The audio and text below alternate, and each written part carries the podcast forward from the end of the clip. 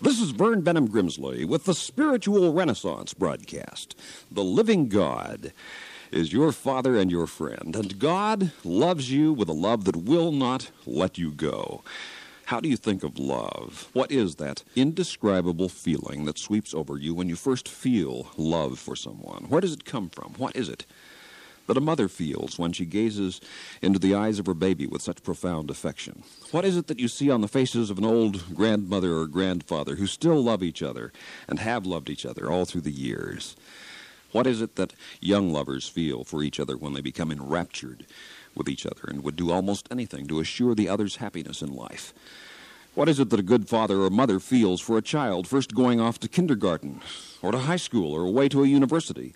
That undiscourageable goodwill that springs from somewhere deep in the human soul. That feeling that makes all of life seem right. That assurance of better things. That certainty of higher realities. That comforting, astonishing, dynamic, and yet indescribable experience, which the dictionary calls love. What is love?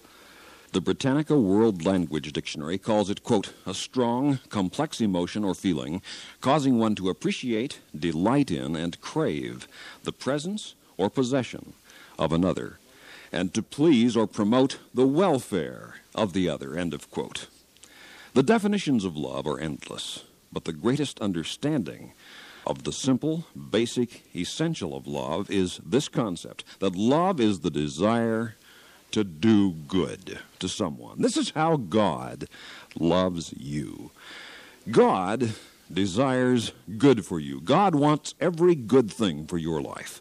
God's attitude toward you is totally beneficent toward you. God cares for you with a love superseding even the love of a good parent toward a son or daughter. God is the ultimate parent of all of time and space. And God's love for you is boundless if there are ever days when you feel as if you have little or no value at all, as if your life is essentially worthless and there is little hope for improvement, remember that your ultimate hope in life is God. Because God can accomplish that which human beings cannot. God loves you with a love that gives a new sense of self worth to you once you believe it you will find a new and unexpected ability to do that which you thought was undoable once you begin to do it in vital partnership with God. You are not alone upon this earth. You do not face your problems as a solitary warrior battling the dragons of your life without help. For the living God, your Father and your friend, loves you and cares for you and will join in to help fight these battles on your behalf if you will but invite God's presence into your life on the side of the right and the good. And if you will seek above all things to be part of the purposes of God on this earth, and if you will ask God's will and guidance in everything you undertake, you will discover that God's purposes are the highest good you can know. God's will for you is the eventual actualization of all your potentials, the true fulfillment of all of the deepest dreams and aspirations of your soul. God wants for you a life of peace and purpose and joy, a life filled with love and laughter to counterbalance the pain and grief which inevitably come in the living of human life.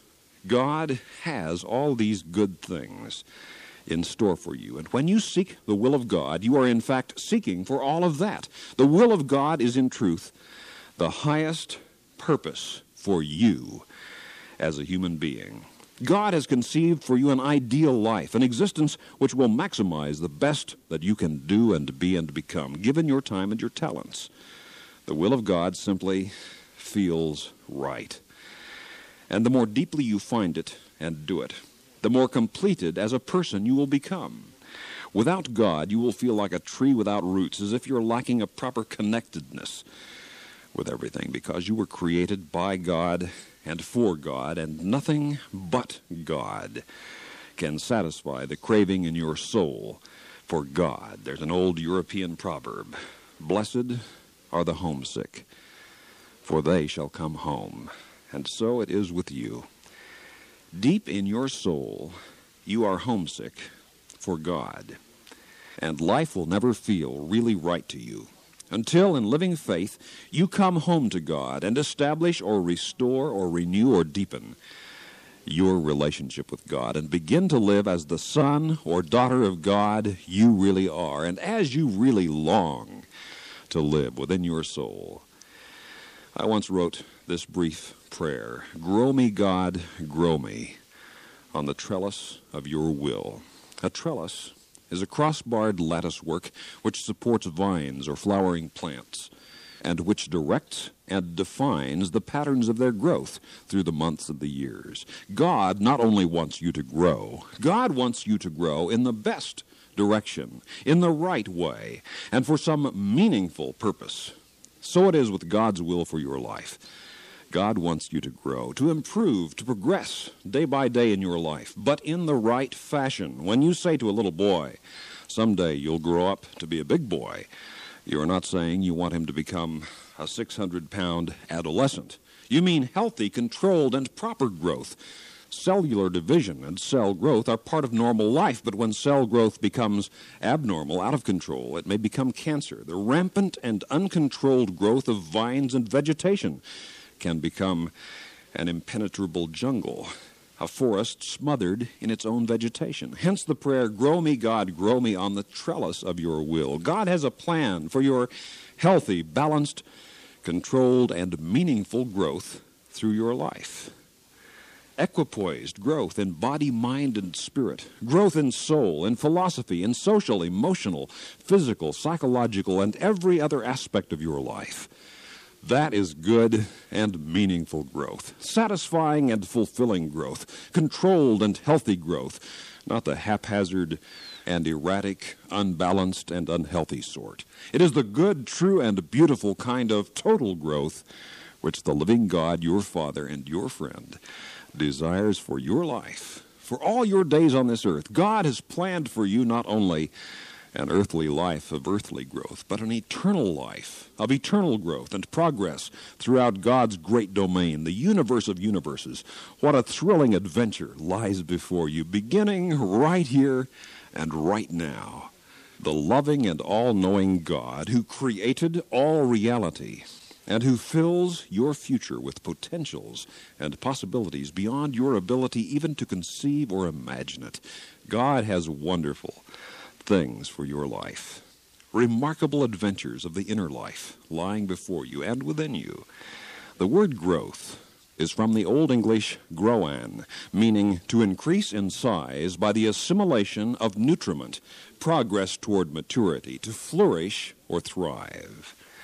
That is what the living God, your Father, desires for you. God wants you to grow in a balanced, sane, and wonderful way, to become all that the living God created and designed you to become. Spiritual growth is a real phenomenon, a genuine process, just as physical growth is increasing in size by the assimilation of nutrients, the progress toward maturity, flourishing and thriving, so it is with spiritual growth. It will increase as you assimilate spiritual nourishment. That means prayer, worship, loving and being loved, service, and kindness, dedicating yourself to truth and beauty and goodness, faith and hope, and loving all other personalities, the love of God and the love of others, were Jesus of Nazareth's two great commandments. And as you learn to love better and better, you will grow in your soul's understanding of all things spiritual.